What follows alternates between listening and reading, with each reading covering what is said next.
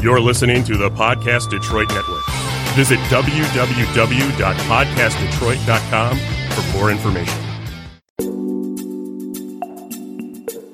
Welcome to Smart Sex, Smart Love, We're talking about sex goes beyond the taboos and talking about love goes beyond the honeymoon. I'm Dr. Joe Kort. Thanks for tuning in.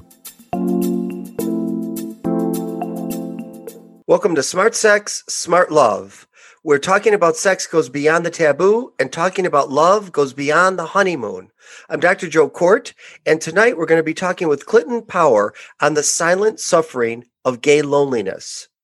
Today I'm talking about the silent suffering of gay loneliness with my Australian LGBTQI plus counselor and author, Clinton Power. In 2003, Clinton founded Sydney Gay Counseling, where he's been working with LGBTQIA plus community. Clinton is passionate about working with same-sex couples and issues such as open relationships, polyamory, and gay loneliness. He believes that loneliness in gay men is a serious issue, issue, an epidemic, in fact, that needs attention. But why are so many gay men lonely? And how can we help gay men overcome this issue to improve their mental health and well being? Let's talk about this. Welcome, Clinton. Thanks, Joe. Great to be here. It's so glad to have you here. And, you know, I wish I would have added, because I thought to myself, but I'll say it now, we're also friends, right? I've known you a long we, time. We are friends. We are friends. We've had, we've had a, a long-standing collegial relationship, and and I have family not too far from you in Detroit. So we haven't met up in person yet, but I'm looking forward to that one day. Me too. Hopefully, I'll, it'll be in Australia. I'd like to come there. oh, yes, you're welcome anytime. Yeah, once the borders open, right? Oh yes, yes. Okay, so let's start with this because it's so important, and you have a lot to say, and it's good. So, gay loneliness becoming an epidemic. What do you mean?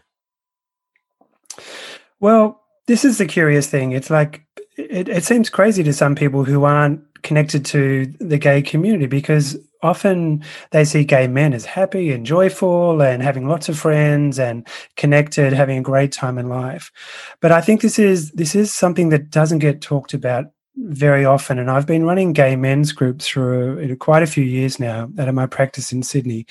And i'd say it's almost like the number one issue that the members in my groups uh, experience, and it's one of the reasons why they they they join the group because many of the gay men in these groups have this very deep and profound sense of loneliness, and and I think the concern here as well is that it can lead to very severe mental health issues. So that's something we can talk about today. Mm-hmm.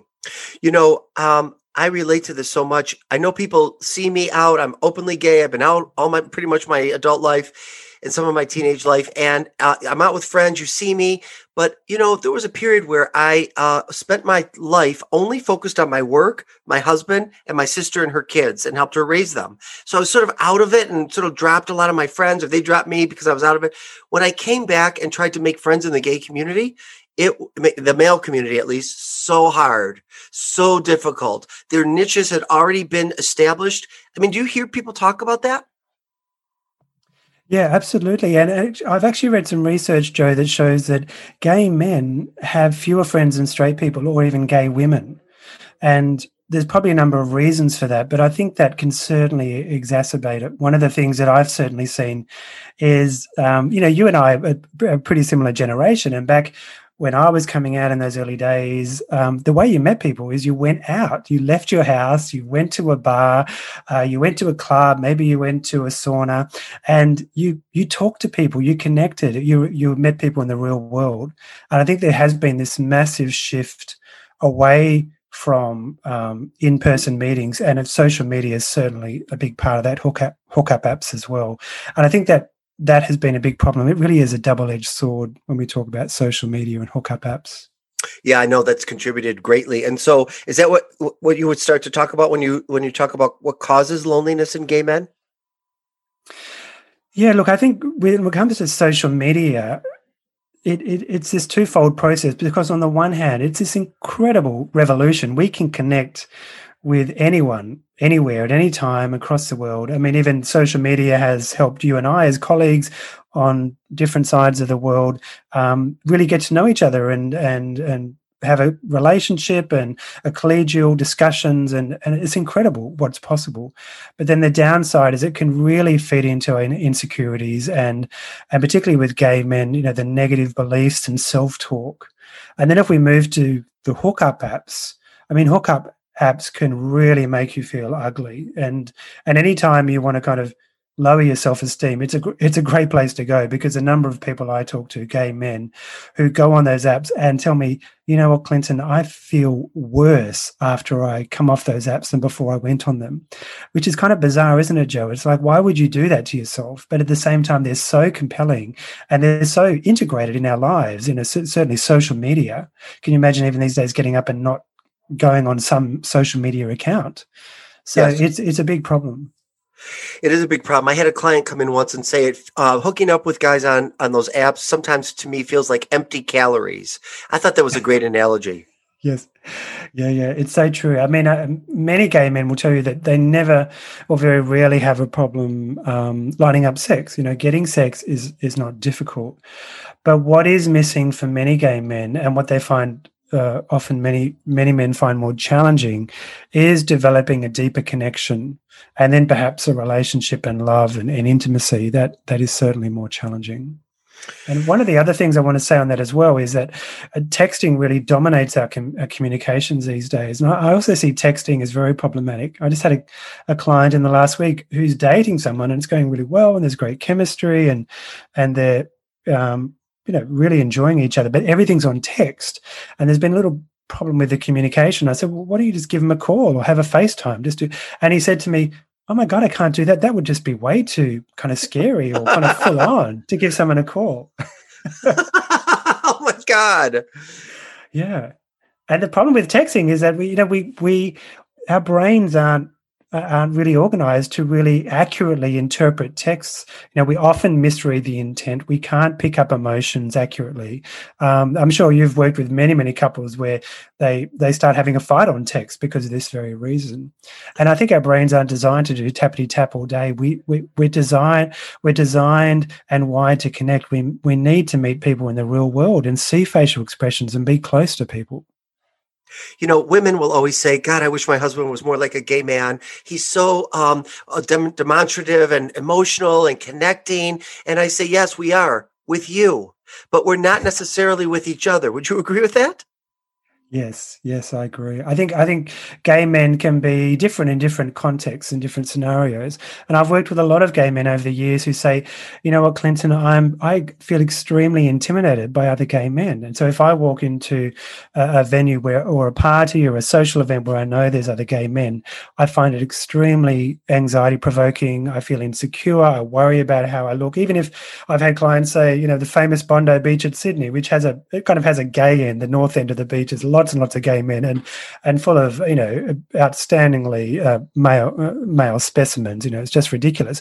But my clients would say, "Look, I'm too scared to go there. Or if I go there, if I go in the water, I'm walking out of the water and I'm obsessed. Like, am I sucking in my belly? Am I walking right? Do I look masculine enough? Yep. Like something that should be relaxing becomes this enormous ordeal of stress and anxiety." I know one time my husband and I were on a gay cruise. This is like the 90s and um or maybe the early 2000s and I was like all obsessed with my hair in a mirror while we were off the boat and the straight guy with his wife said he was older guy he goes you're on vacation just you know relax what's going on? I'm like I'm on gay vacation you don't know what this is like. It's totally different. It's totally yeah. different. So what do you think um I mean, so that, but that does that explain? Because I think to myself, when I do go to places that are uh, gay spaces, they're often in their cliques and they'll even get up together and go get something at the bar and then all come back. It's like they travel in packs. Do you think that's their way of like combating this? Yes, yes, and, and that that that is also a great point, Joe. I think that's extremely problematic because one of the one of the things that a lot of gay men struggle with is is feeling included and, feeling like they belong. So even like that scenario you described, when you might walk into a venue and uh, you know that you see that everyone's in their cliques, in their little groups. Of course, it's very hard to kind of break into that unless someone introduces you. You know, and when I think back to you know, think eons ago, this is how we actually punish people. Like if we if someone committed a crime they were rejected from the tribe. They were they were basically isolated, and often that led to death because you know because an individual couldn't survive without the tribe. And in some ways, even though we're in a sophisticated 21st century today, that kind of dynamic can happen again where people feel like they've been outcast or they just can't get into a tribe or get included into a group of individuals. And that can really exacerbate um, gay men's mental health. And we know that, um, I mean, once someone feels really isolated and lonely, um, it can really exacerbate a lot of health conditions. And we're talking about not just anxiety and depression, but you know, it's shown dementia can increase, Alzheimer's, high blood pressure, heart disease, and even it can even weaken the immune system. So, you know, LGBTQIA plus is already a vulnerable population. So with that vulnerability, throw in the mix of loneliness and isolation, all those things can be compounded. And that, that's a big problem. It's really really awful and it's so not talked about in, in uh, in our community even as well as outside. What do you think the connection between sex drug use depression and loneliness is? Well i think you know many of us can relate to you know self-medicating in one way or another and certainly those things can um, you know they can have this initial soothing or pleasurable um, effect. You know all those things whether it's sex or drug use um, uh, alcohol use initially can feel good. But of course, we all know the downsides is that um, they can rapidly increase. If you, you get past that tipping point where maybe you're not just having a drink on Friday night to kind of de-stress from the week, but it turns into five or six drinks, and then it's a line of coke, and next thing you know, you might be um, cruising online to hook up, and then it's maybe more hardcore drugs. Those kinds of sequencing of behaviors are incredibly problematic, and for what happens with some gay men is it then starts to become part of their ritual of how they self-soothe, and and that kind of ritual of self-soothing, while initially it may have some uh, small benefits, it doesn't take too long before the the negative uh, the, the negative consequences outweigh the small benefits. And uh, as we mentioned before, you know, sex is readily available. Right? Love and connection is much harder to find. And a lot of the men I work with, um, you know, use sex to self soothe, but ultimately that also becomes um, self-defeating as well because they just end up feeling more and more empty. They, they're actually seeking intimacy and closeness. Yes. But at the end of a sexual experience sometimes they think you know what? I actually feel a bit worse than i did before. So i always call it like pseudo intimacy they're looking for it but it isn't real. Yes. Yeah that that's a really good description. And i think you know the thinking is that oh I'm having sex, so I am close to someone. This must be this must be a kind of intimate experience. But on the whole, for many of the people I work with, they say, "Well, I, I didn't actually feel emotionally connected to the person." You know, and I think that's what that's what a lot of gay men are seeking. You know, certainly growing up gay in a straight world, which we've all done, many of us did experience rejection as kids, and and particularly if you if you presented as more feminine than other boys in school, there's a very good chance you were singled out, you were teased and bullied, and that kind of prolonged stress can also affect our mental health. There's even a term for it. I think it's called minority stress. Mm-hmm. You know, we know that people people that keep a secret for many many years like you know recognizing you know, you're gay and then having to hide that from people that you're close to for many years can be a stressful experience. Being bullied or singled out for being gay. And many of the men I speak to were even accused of being gay before they even knew what gay meant. You know, this is how, uh, you know, kids somehow they have an incredible, you know, ability to be able to identify who's gay and who's not. So I think gay men have a, a, very acute radar for rejection, and that kind of I think that's a theme that permeates what we're talking about today, as well as many gay men know what rejection feels like. They seek to avoid it, but if they think it's going to happen, they'll also kind of withdraw very quickly as well, and that cycle can exacerbate loneliness. What do you? How do you feel this pandemic has added to all this? Oh, it's just it's just been terrible. It's just uh, it's it's completely exacerbated the whole issue. As I mentioned before, you know, we're all wired to connect. We need to be close to people. We need to touch people and hug people, whether it's our friends or loved ones or family members. All those things have been impacted. All the messages of the pandemic are do not get close to people. You need to keep your distance. Um, you know, and a, a, lot of people, depending on where you are in the world, are very stressed about even that idea of, of proximity and getting close. And I've also had clients um, because I'm working a lot online at the moment now, and I've had some of my Australian clients have been stuck in different parts of the world. They they can't get home because we've had a hard border here and reduced international arrivals. They can't see their family if they're kind of locked in their apartment.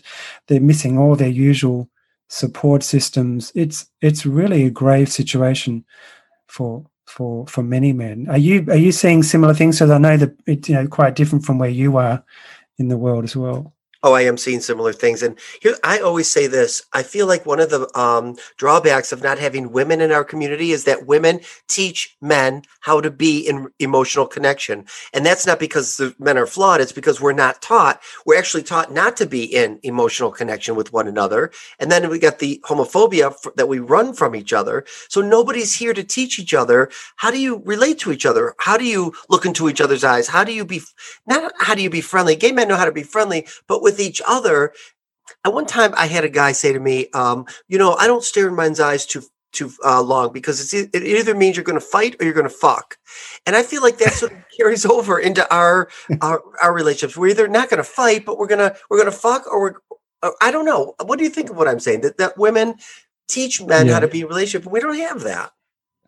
I, I think that's so true, and maybe I heard you say this once, Joe, that you know something you said something along the lines of everything i've ever learned about love was from from women. I think you might have been speaking about lesbian couples as well. Mm-hmm. and i often i have that same experience when i've worked with lesbian couples and just the incredible intimacy and openness and expressiveness that I see in the room. And sometimes I've even had had the thought of another couple, and it's generally a gay couple. And, and I think in the back of my mind, oh, I wish they could be here and, and see this because they need this modeling of this is this is how you can be with another human being. And it, it is just beautiful to witness. And I, I totally agree with what you're saying. Women are socialized to be relational, and they just they do it without thinking. Often, you know, I mean, of course, it's a generalization. There are women that struggle with this, but on the whole, you know, that, that's that's so powerful that socializing, and we don't get that, and particularly gay couples, we we often don't get positive role models of how to be in a gay relationship. There's not a lot of other gay couples around where we can look at and think, oh wow, that's I can do that, or that's beautiful, or yeah, of course, that's how how we should treat each other. Yes, right. I mean, it's better now with social media, so there's more images and visibility, but it's got such a long way to go. I agree with you. Yeah, I, I love the movement as well. Like I'm seeing more and more on, um, you know, even like fictional dramas and TV and Netflix, we're seeing more and more gay characters, gay couples, and I love I love some of the representations of them. They're just they are they're healthy representations of how to be a loving gay male couple, and uh, we we need more of that. We we def- there's definitely hasn't been enough. Uh, of that in the past and, and because that's that's also how we learn we it's certainly how i've learned as well just by looking at role models and and recognizing oh wow i can do that and then you try it out for yourself and this is how we develop as as humans what about we we need to I think talk about older gay men and their vulnerability to loneliness. What do you say to that? Yeah, this is a population I'm I'm very passionate about because I think they get you know older gay men get overlooked, and even uh, in my gay groups, you know we've we've always had some older gay men, and even before they've come to the first meeting, they say things which I find extraordinary, like, "Will I be accepted there?" or "What are the ages of the other members?" you know, will they be okay that I'm in my 50s and, and everyone else might be in their 20s or 30s? So it's just interesting how there's this kind of these concerns as as we all get older, and I think there's this invisibility that happens. You know, um, I've had a lot of older gay male clients say that as they've got older, they just notice they just get ignored on the street by other gay men or in venues or at parties. And we talk about lesbian invisibility, but I also, I also think there's you know gay seniors invisibility as well. And it, it's an awful experience. Um, it, it, ties back into this idea of rejection by the tribe. It's, there's something wrong with me because I'm not. People aren't interested in me anymore. Yes, right. And the only so I I started experiencing it when I turned fifty. I'm I'm going to be fifty eight. When I walk into a gay bar, I used to be heads would turn. I mean, I'm not bragging, but it was that way. I was I was good looking and I was young. I don't think I'm bad looking now. I think I'm pretty good looking for my age, but I am my age. And when I walk in, sometimes I feel like a ghost or a hologram. You know, like you, people just walk right through me. Yeah, that's exactly what I'm I'm talking about. And it's crazy, isn't it? But we're all heading in the same direction. And we're all going to be 50, 60, 70. I'm 50 myself this year actually. So, you know, I can relate to some of that as well and it's um I, I, wish that we could have more acceptance in the gay community and just more. This is something I'm passionate about. Is just bringing people more together so that, and this is what I love about the gr- the groups I've run because there's often been a lot of diversity of younger and older men, and it's extraordinary how often the younger gay men learn so much from the older gay men. They have so much to contribute. Uh, you know, aside from wisdom and life experience, we all need to learn from that. Um, but I think the other challenge as well is if if you get to middle age and and older as a gay man and you're not in a relationship, it's quite likely that uh, you may be living alone, and that can also be a complication. I think if you live alone as an older gay man, you do have to make more of an effort to really get out and and meet people, and it's something you have to be quite conscious of. Otherwise, you can you can get very insular, and that can be dangerous for your mental health. Yeah. And it took me years. You know, usually I made friends by friends coming to me in college, in my young adulthood. And then I took that break while I was, you know, working and uh, everything. When I came back into the community, it, I could make people were friendly to me as Dr. Joe Kort. But if I just walked in and they didn't really know who I was, I had to make really strong efforts and be vulnerable and go up to people and and make um, myself do this. And it was hard because who wants you know gay men are pretty brutal i think. And i would try to make friends and you could tell when they weren't interested and maybe i wasn't good looking enough. I was too old for them. Whatever it was you could feel it. And it's very depressing. Did it i want to know that joe did it get easier the more you did it it got better. And yes it got easier. Yeah. and then i you know you, i had to stick with it. I i found a, a, group and then that didn't work out. I found another group you know like you just sort of keep doing it and, and it took a while. But yes but i think a lot of guys give up because it's so um rejecting. Yeah, I see a lot of that. People give up, and sometimes they just have one or two experiences that maybe it didn't turn out how they want, or they went to a party and they felt isolated and not included, and they give up very, very quickly. And I think it comes back to this this radar for rejection that gay men can often seek to avoid experiences where they're going to be rejected as they were growing up uh, often growing up as a child. And it is hard because you have to really step out of your comfort zone. Oh. And one of the things, I mean, maybe we'll talk about this, you know, about some of the tips and suggestions, but one of the things I do suggest is, you know, you have to step out of your comfort zone. You have to go into challenging situations to overcome this. So, what are the tips? Like, well, okay, so yes, that's one of them. And what other things can gay men do to, you know, battle their loneliness? Look, I encourage a lot of gay men to really focus on friendship rather than dating.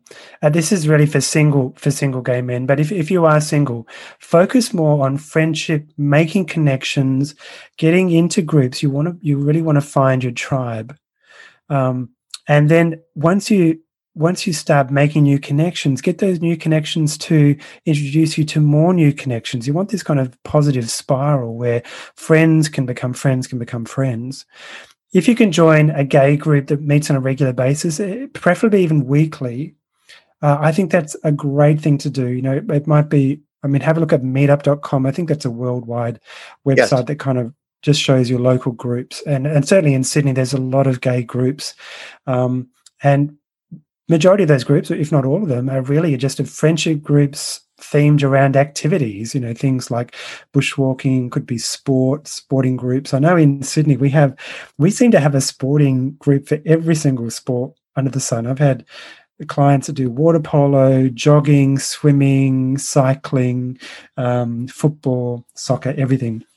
And then there's other activities. I've had people in French poetry reading groups, you know, um, just uh, uh, the people that love going to restaurants and uh, this is why i like the friendship aspect of it because with meetup you can they often say look you let's meet at this restaurant. We're going to have a meal together and then we'll, we'll just get to, to know each other. And you know there's there's often much less stress related to that because you don't have the dating situation where the expectations are, oh my God, I've got to look my best, I've got to be, you know, on my best behavior and really great, uh, create a great impression. It's just about let's just connect with people. But essentially, you want to find a tribe of like-minded people for emotional support.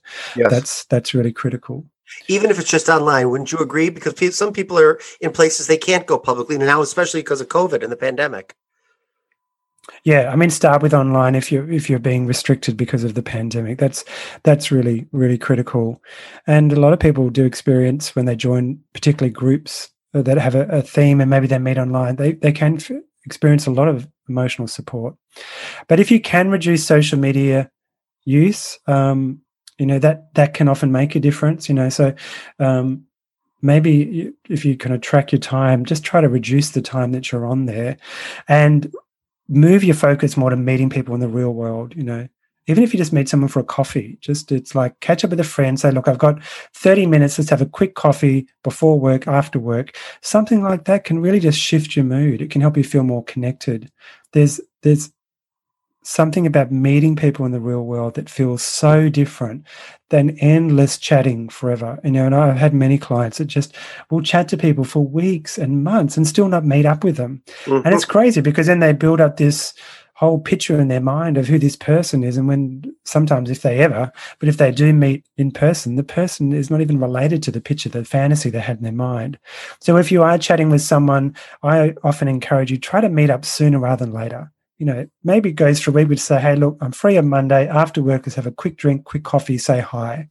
And don't let it go on for weeks or months because it, it's really quite unproductive. And I've, I think many people just report that they're, they're just disenchanted when they actually meet up for the first time yes. after many months.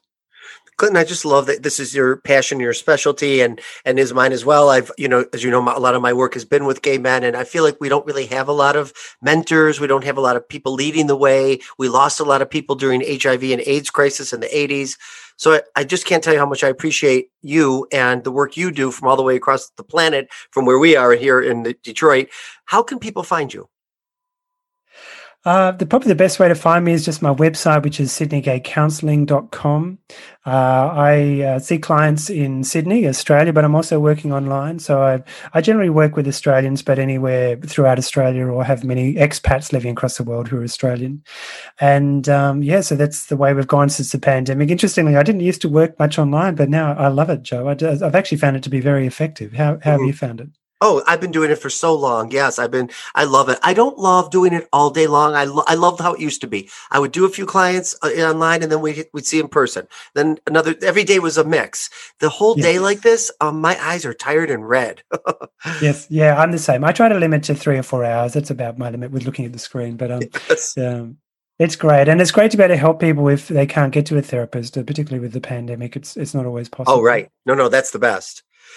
All right. Well, thank you so much, Clinton, for joining me. And if you, the listeners, if you were new today, I hope you'll keep jo- joining us. If you are with us already, that you'll continue with me. And don't forget to rate, review, and subscribe. And you can also follow me at Dr. Joe Kort on Instagram, Twitter, TikTok, and um, Facebook. Stay safe, and I'll see you next time.